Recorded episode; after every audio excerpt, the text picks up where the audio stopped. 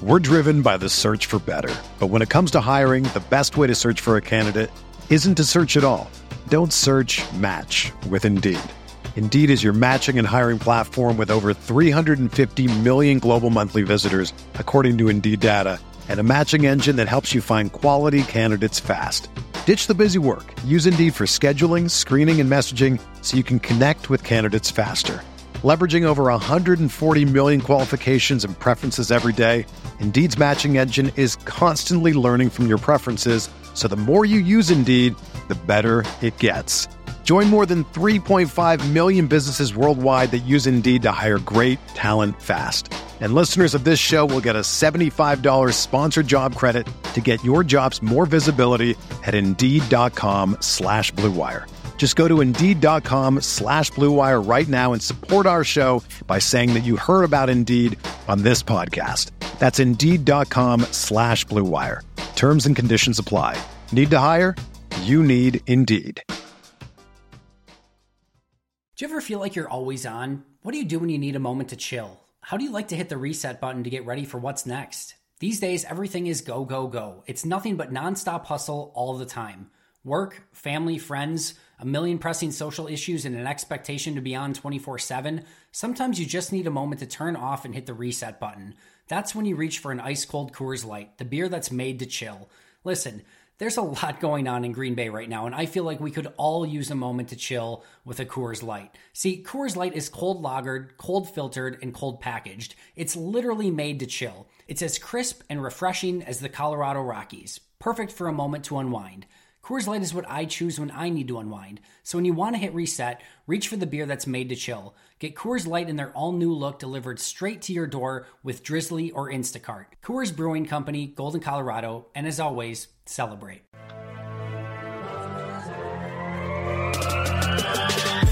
Twenty minutes a day, 365 days a year. This is the Pack a Day Podcast.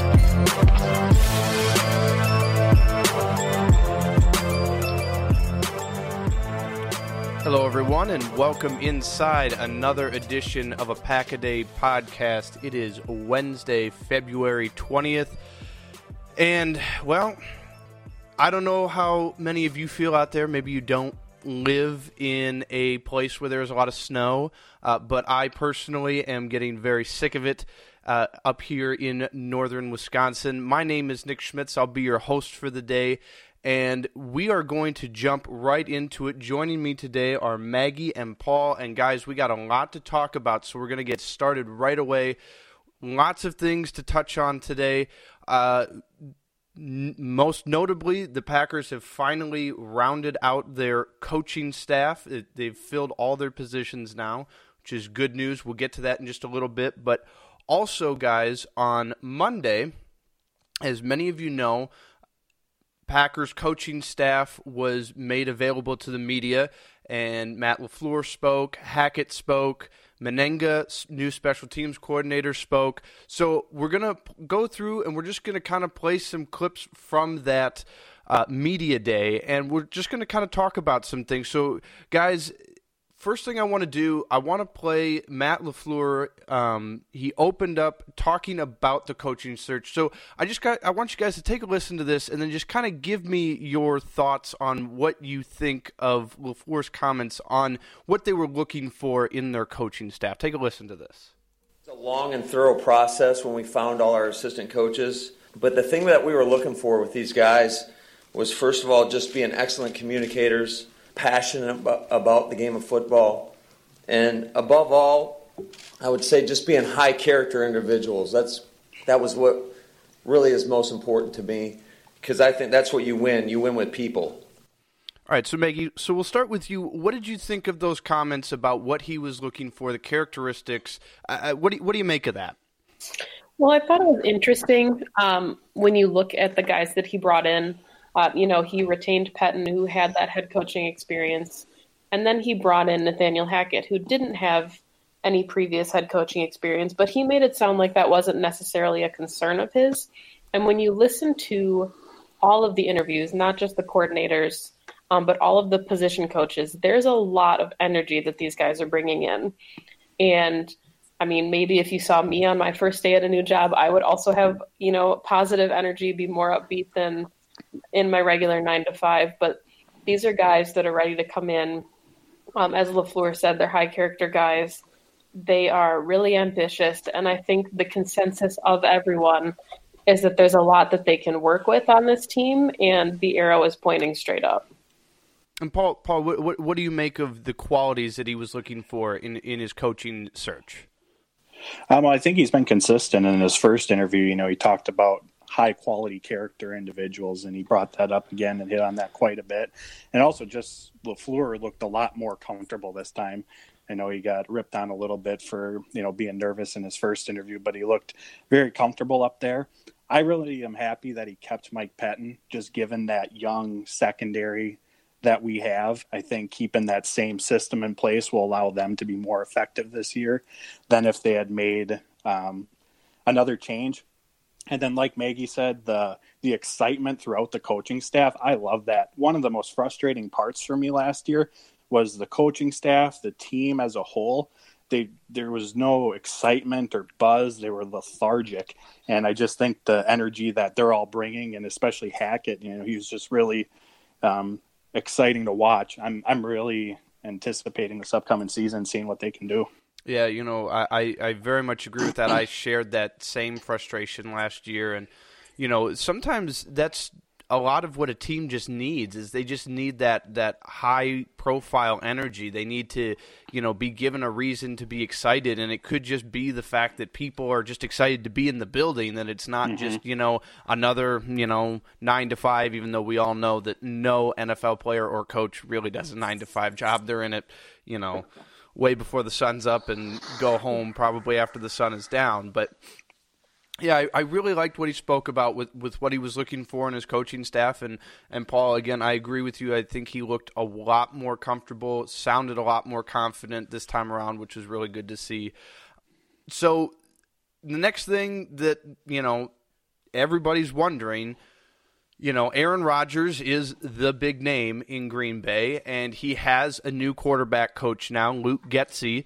And it's interesting. I, I thought LaFleur's comments were really interesting on the the quarterback coach because he was asked if he thought it was important to find a guy that Rodgers was comfortable with. So I'm going to play what LaFleur said here quick, and then I want to make a quick comment, and then I want to get your guys' take. But here's LaFleur talking about the new quarterback coach, Luke Getsy. It, it, it, didn't have to be a guy that necessarily worked with Aaron. Certainly, we're going to try to find the best quarterback coach out there some things that I really did like about Luke is the fact that he played quarterback in college. Certainly, I reached out not only to Aaron but a couple other guys with him, you know, being in the building before just to find out what they thought of him as as a man and as a coach. And you know, everybody gave him a you know a thumbs up. So uh, he came in here. I thought he did a great job on the interview, and so uh, he made to me what I thought was a really interesting point that you know it didn't necessarily have to be somebody that that Rodgers knew.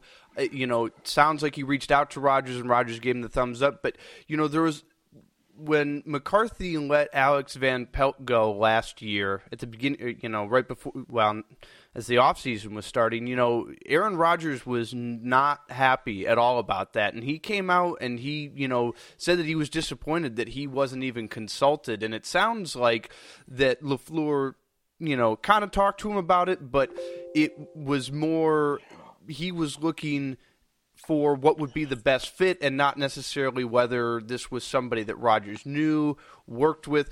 Paul, do you I want I want to start with you this time. Is that anything like is that something that LaFleur should have done? Should LaFleur have taken Ro- Rodgers' input maybe to a further and we don't know the extent to which LaFleur, you know, got Rodgers' input, but I mean, is that important that he brings in somebody that Rodgers knows or does it not matter like he said?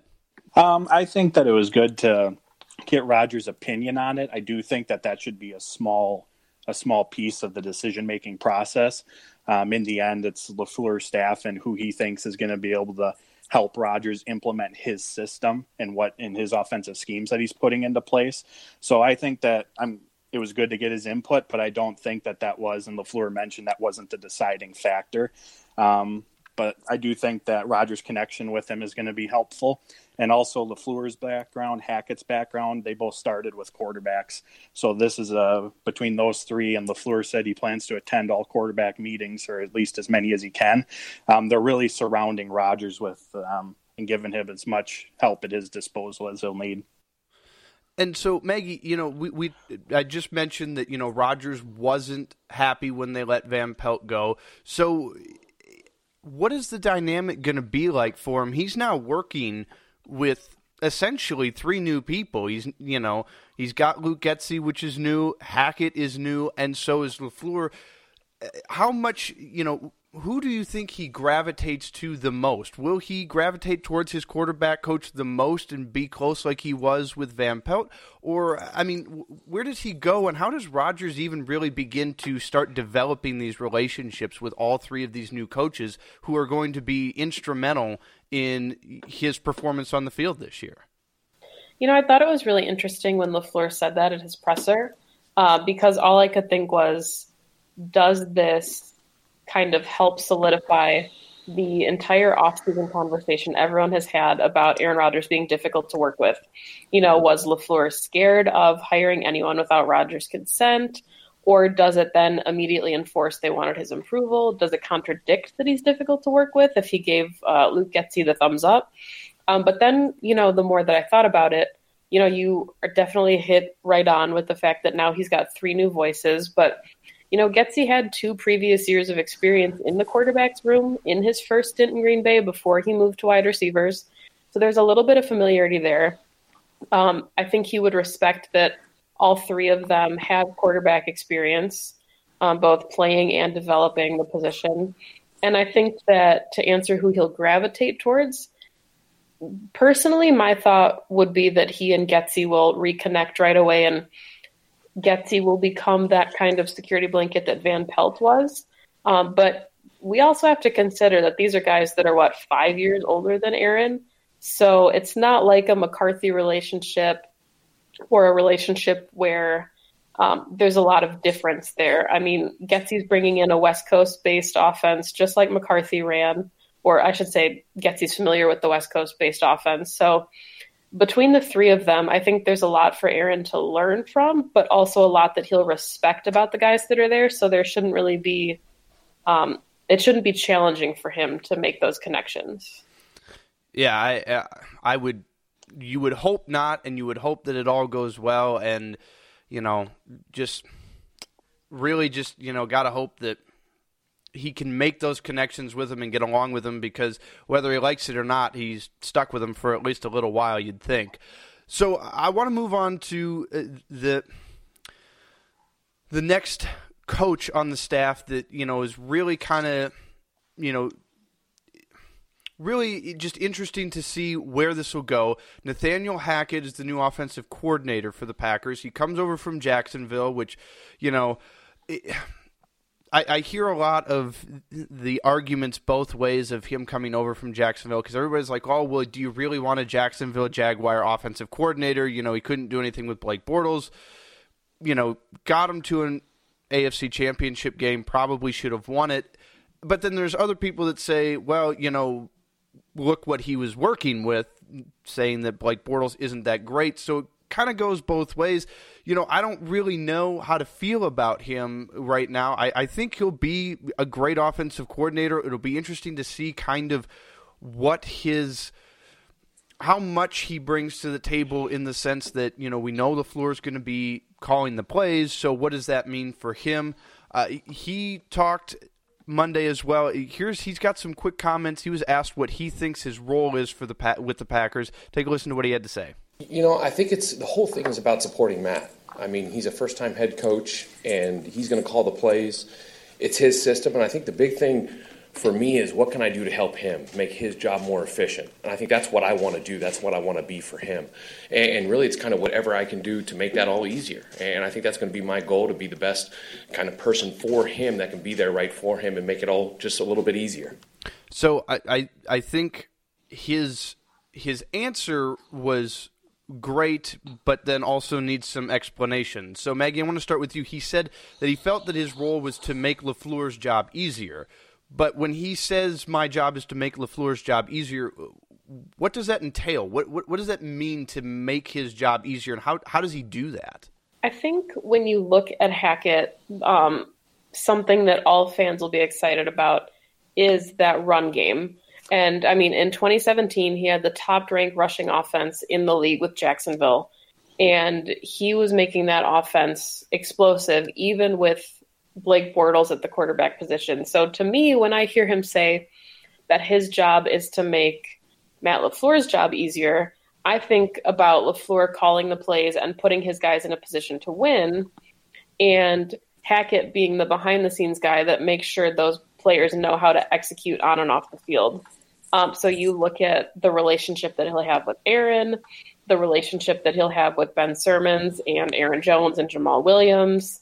And to me, Hackett really is the driving force behind the offense, kind of getting them in the position that they need to be in when you consider, you know, the production he got out of Blake Bortles, out of Leonard Fournette, even out of Marcedes Lewis with that uh, five touchdowns in a run heavy offense. And so, Paul, uh, when we talk about Hackett coming over from Jacksonville, you know, should Packer fans be more of the optimistic that, you know, the idea that he could only do so much with an offense like Jacksonville's, or should Packer fans be maybe concerned of like, hey, you brought in a guy that you know was the coordinator for an offense that you know was very inconsistent? Um, personally, I think fans should be optimistic, and if you guys haven't picked up on it yet, you will. I'm a very optimistic fan, but there's the recency bias of what happened this year. You know, as he got fired halfway through the season, but it's not like he had a ton to work with. You know, we've talked about Blake Bortles. Um, Leonard Fournette was injured or, you know, mentally wasn't checked in. Their receiving corps was made up of Keelan Cole, Donte Moncrief, Dede Westbrook. Um, you know, not exactly lighting it up. And then in 2017, they're top 10 in points per game, yards per game, rushing yards per game, um, red zone touchdown percentage.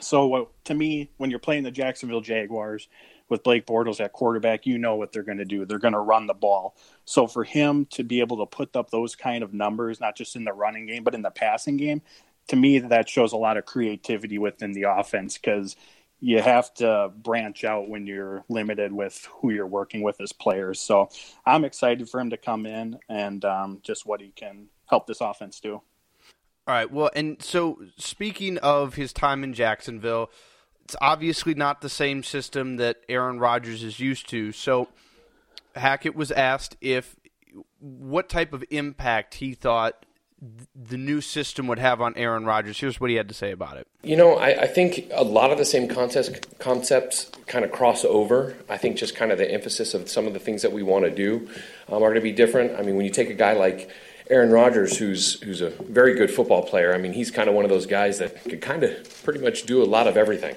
So I think it's um, I think a lot of it's going to carry over. Um, I think some of the language will be different, but it'll be a lot of the same premises for him. So Maggie, starting with you, is Aaron Rodgers even worried about learning a new system? I mean, it, really at this point in his career, it, other than you know, kind of just familiarizing himself with it, is is he worried at all about any of this? I don't think so. And just to kind of circle back quickly, to me, Nathaniel Hackett's press conference was so engaging and it made me so excited about the offense. You know, we talked about this energy that all of the coaches are bringing, but when Hackett got up at the podium, there was just something so, you know, you were really drawn to him and what he was saying the entire time and kind of that energy that he felt he could bring to the entire room. And you know, as far as Rodgers learning a new a new scheme, it's still again a West Coast based offense. And Aaron Rodgers is 35 years old. I mean, I know he's been with McCarthy for his whole career, but there's still, you know, he's dealt with new coordinators. He's dealt with uh, new installs in the playbook. So to me, I honestly think he'll be excited to learn all of this because it'll be a change up from what he's used to. And there was the argument that McCarthy's play calling had gotten a little bit stale. So you've got these energetic, young, offensive minded coaches that come in.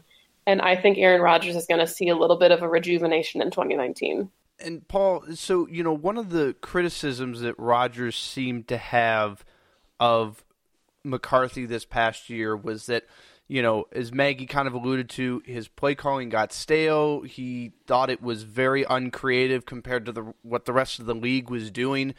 You know, Hackett is talking about, you know, overlap and you know maybe just a little bit of different terminology but is is Aaron Rodgers going to see things in this offense that they're going to put together? I mean what are the odds that he sees something in the playbook that maybe he's seen the rest of the league do but he's never seen himself as far as like actually running those types of plays?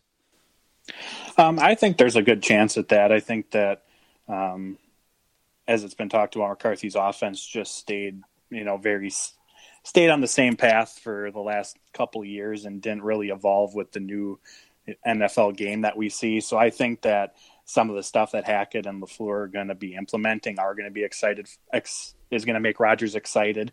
It's going to re-engage him, and I think when you have a re-engaged Aaron Rodgers, um, only good things can come from that.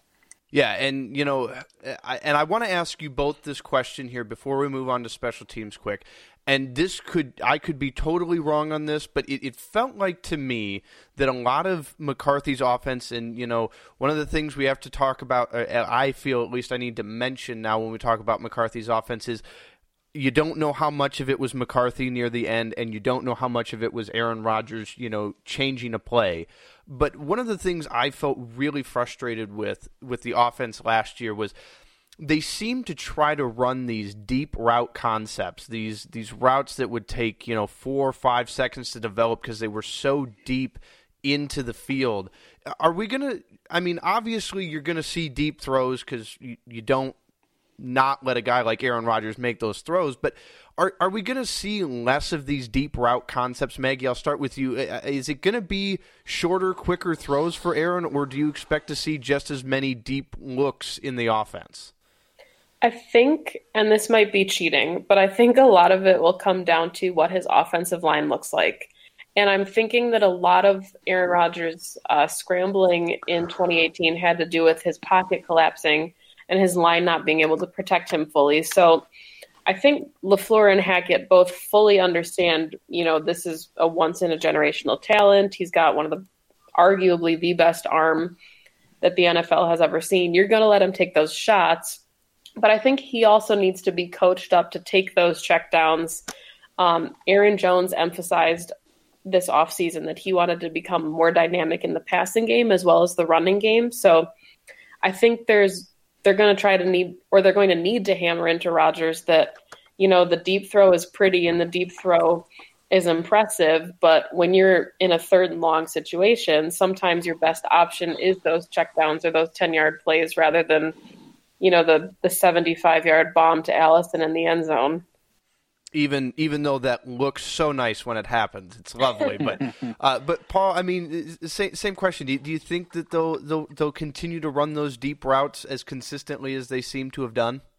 Um, I think it'll be at least in the beginning um, with the new playbook. I think it'll be maybe a little bit more of the short to intermediate routes to start. But having Aaron Rodgers under center is like having a Ferrari um, you give him a chance to go deep. And one other thing I wanted to add on Hackett was in his press conference, and I really like this. He stressed the importance of a fluid system that can adjust to the players. Um, I felt like in the McCarthy system at the end, it was very here's what our system is, and players came in and out whether that system fit to their strengths or not. And I think that hurt the offense quite a bit. So it was nice to hear that they're going to have that approach, and I know LaFleur will bring that as well. All right. Well, I want to move on now to another new coaching hire. Um, it was a position that probably outside of head coach was probably the most intriguing hire people that fans wanted to know. That is special teams coordinator Shawn Mennenga. I, I believe I'm pronouncing his name his last name correctly. If I'm not, please let me know and I will get that corrected. But uh, so he obviously, you guys know, he was, you know, special teams was a major concern last year for the Packers. It was awful at times, and that's probably the best way that you could put special teams from last year. Total mess. Uh, so he's probably the most anticipated new coach, I would think, outside of LaFleur coming in. So I, I, I want to play. So the big thing that Green Bay struggled with last year, it seemed like, was penalties on special teams, and he was asked about that. And here was his response to how he's going to clean up penalties on special teams.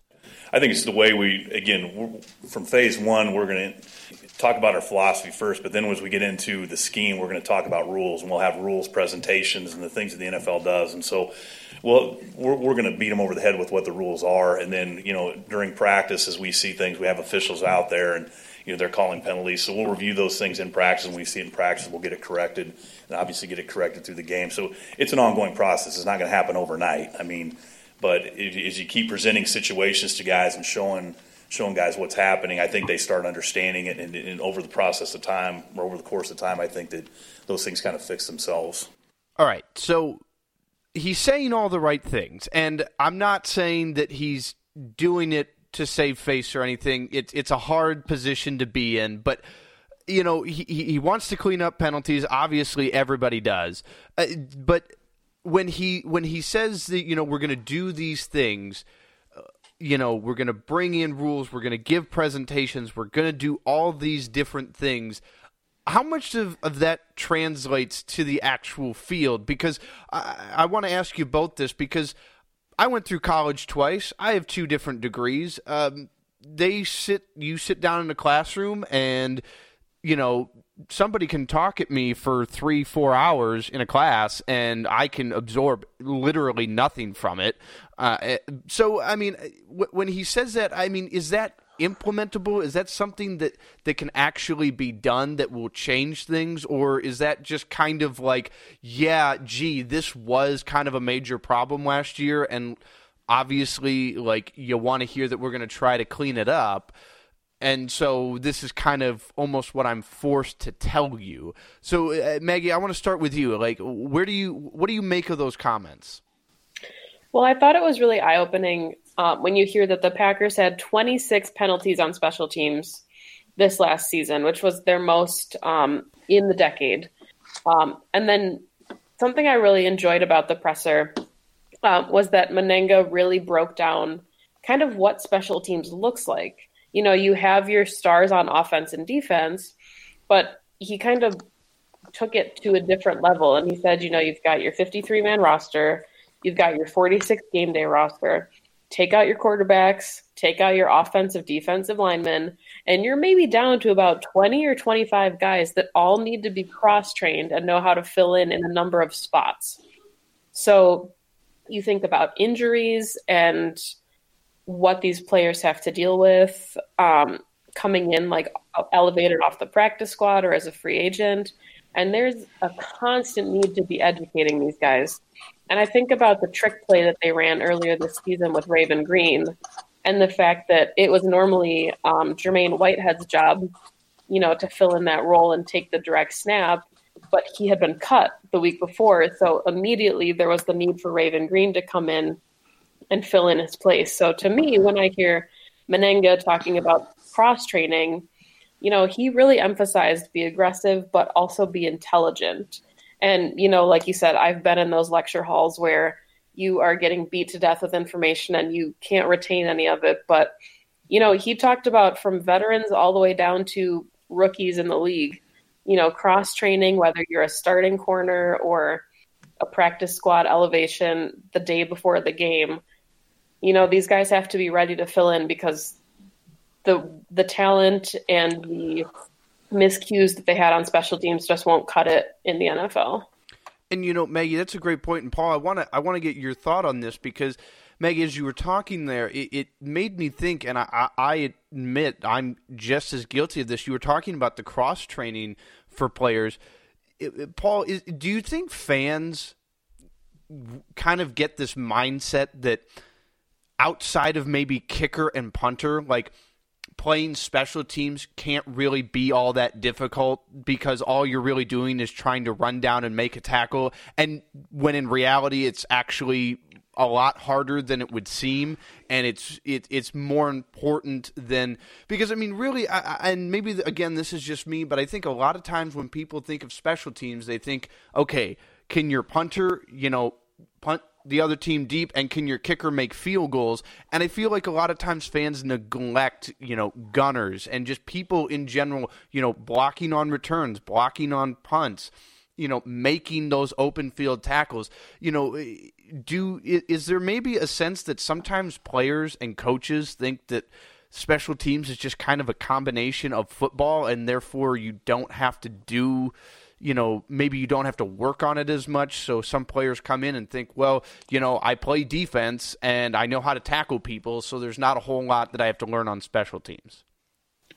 Yeah, I think from the fans' perspective, I think it's more of an it's more of an unknown or not thought about rather than thinking, oh, this is easy, um, in that aspect of it. But the players, I mean, the bottom third of the roster, they're on that team because of the special teams. So I think it is taken seriously um, within the locker room. And I think what Mennenga wants to implement with, um, in his terms, you know, beating them over the head with rules presentations, using special teams to our advantage, I think that's fantastic. But when it comes down to it, players got to make plays. Um, what I don't want to see is what we saw this year, where it was the same mistakes over and over again that falls back on coaching. So if the special teams, you know, does start out slow this year, I think that we just want to keep seeing progress made each week, and we'll know that what he's teaching and implementing is actually taking effect. I wanted to add one more thing really quickly too. Um, in his press conference, Mennenga talked about how it was a really big deal to dedicate a third staffer to special teams. Mm-hmm. You know, he now has two assistants that give them that additional resource as far as coaching and kind of seeing the whole field or seeing the plays develop. Um, and I know that in the past, you know, there were only really uh, Zook and his one assistant coordinator. So you can tell that special teams is a big emphasis this offseason, given the fact that there are now two assistants on the field to ensure that special teams is going to improve. You have the assistant special teams coach, and then you also have quality control. All right. Well, guys, uh, before we move on to a, a quick other aside on coaching, I want to get your guys' take. So, the only uh, of the of what you would call the four major coaches head coach, offensive coordinator, defensive coordinator, special teams coach three of them are new this year.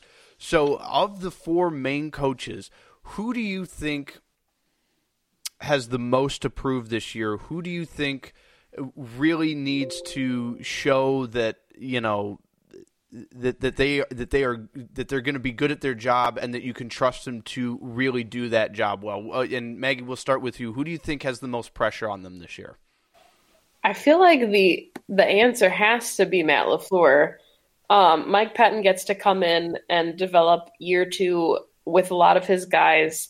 You know, he's got his same key players coming back. He's got Kenny Clark. He's got Jaire Alexander. So he's got young playmakers in very important positions that he gets to build on.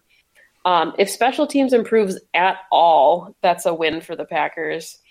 So to me, Matt LaFleur's got that task of coming in and taking a team that's a perennial playoff contender, has now missed the postseason in two consecutive years, and trying to right that ship because otherwise, you know, fans and pundits and whoever else Aaron Rodgers, like I said earlier, is 35. So he maybe has five, six years max before he retires. And that that Super Bowl window is closing. So the pressure will be on him, I think, more so than anyone to ensure that he gets the Packers back to winning ways and gives Rodgers a shot at a second ring. Paul, who who would be your pick? Um, I would have to agree. I mean, he was a little bit of the under the radar hire. He's come in, he's cleaned house as far as coaching staff goes. He's put together a relatively young staff, um, which some people are questioning. I, I like it quite a bit.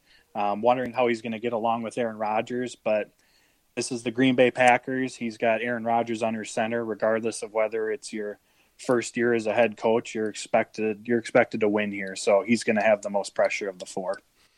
All right, and quickly before we wrap up here today, guys, we mentioned that the Packers have rounded out their coaching staff. Uh, Kevin Koger and Jason Vrabel were both hired uh, late last week. Uh, Kevin is the offensive quality control coach, and uh, Jason is the offensive assistant. And they also um, made Chris Gizzi the strength and conditioning coordinator. Just some quick thoughts on that.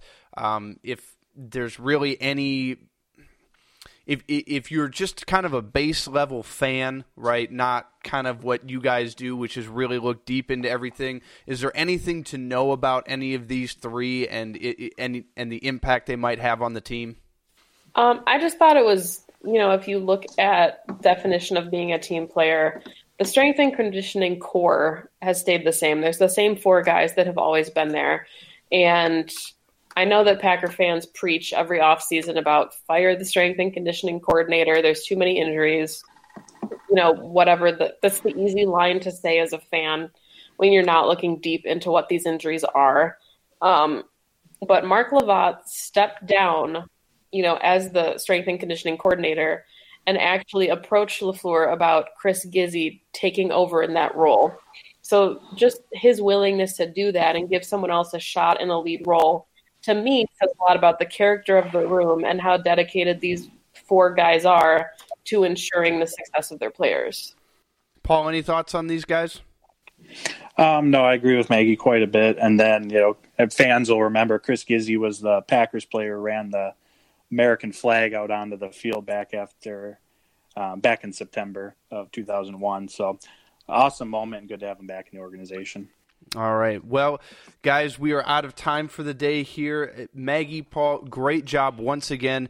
It is only your second podcast being full time here. You guys are doing, you guys are bringing some great stuff. You guys are even bringing stuff in that I didn't even know about. Uh, especially, I, I gotta I gotta hand it to you, Paul. When we were talking about Hackett, and you were just talking about the offensive players he had back in 2017, and I was like, well, I mean, you know, I wouldn't have had any inclination to think about that. But you guys are doing great. We're glad to have you here, uh, Maggie. If people want to follow your work, how can they do that? I am on Twitter at Maggie Lawler, L A W L E R, and I also write for the Lombardi Lounge at Lombardi underscore Lounge. And Paul, how can people follow you? Um, you can follow me on Twitter at Paul underscore Bretl, B R E T L, and you can find all my work at Dairyland Express, and we're on Twitter at Dairyland Express. All right, awesome. And you guys can always follow me at Sports Schmitty on Twitter. Make sure to check out Steve, Dusty, and Sarah tomorrow for their podcast. I do not know what they'll be talking about, but make sure to tune in for it anyway. Next time we are on, it'll be right before free agency starts. So I'm sure we'll be talking about quite a bit of free agency stuff in a couple of weeks here with you guys. So thank you once again so much for listening, guys. Make sure to follow the Pack a Day podcast on Twitter and make sure to subscribe to the podcast on your favorite podcast site. And as always, go Pack. Third and six, trailing 30 to 23, two minutes straight up to go in the game. San Francisco showing a blitz through the A gap, and here they come. Rodgers looking, throws left side of the end zone. Yes! Touchdown! Davante Adams, left corner of the end zone from Aaron Rodgers. 16-yard touchdown pass. The Packers an extra point away from getting this game tied. Beathard on third down and three in the shotgun. Football to the 46 at Green Bay. Packers showing a blitz, and here they come. Beathard looking, hit as he throws it deep down the right sideline. And intercepted. intercepted on the play. Spectacular interception by Kevin King at the nine-yard line of Green Bay. Snap to Rodgers looking right. Throws the right side. St. Brown makes the catch nice and saves 38 out. Oh, he reached back to gather it in, using all six-five of his frame. Tumbled out of bounds inside the 30 of the 28-yard line.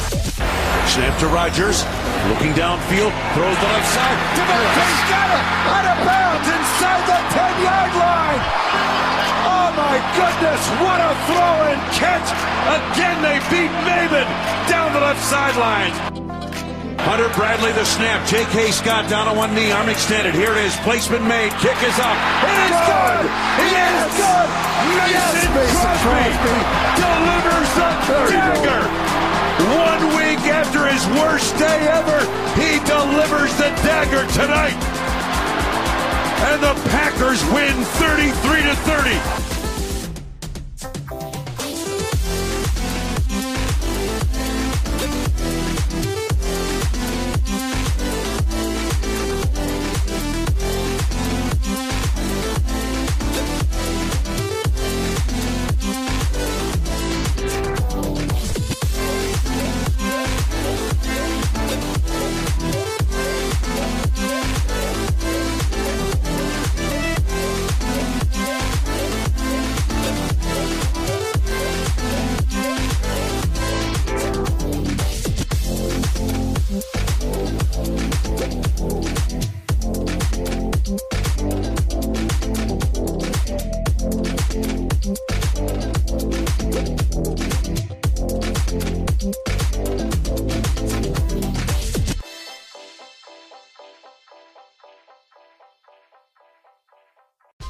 Whether you're a world class athlete or a podcaster like me, we all understand the importance of mental and physical well being and proper recovery for top notch performance.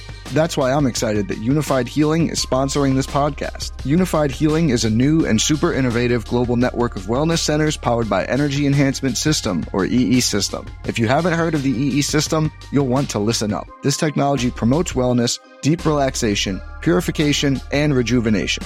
In hundreds of locations across the globe, access to a center is easy and affordable. Interested in experiencing the EE system technology for yourself? Go to unifydhealing.com slash bluewire to learn more and find a center near you. That's U-N-I-F-Y-D healing.com slash bluewire. No material or testimonials on the Unifyd Healing website are intended to be viewed as medical advice or a substitute for professional medical advice, diagnosis, or treatment. Always seek the advice of your physician or other qualified healthcare provider with any questions you may have regarding a medical condition or treatment and before undertaking a new healthcare regimen, including EE system.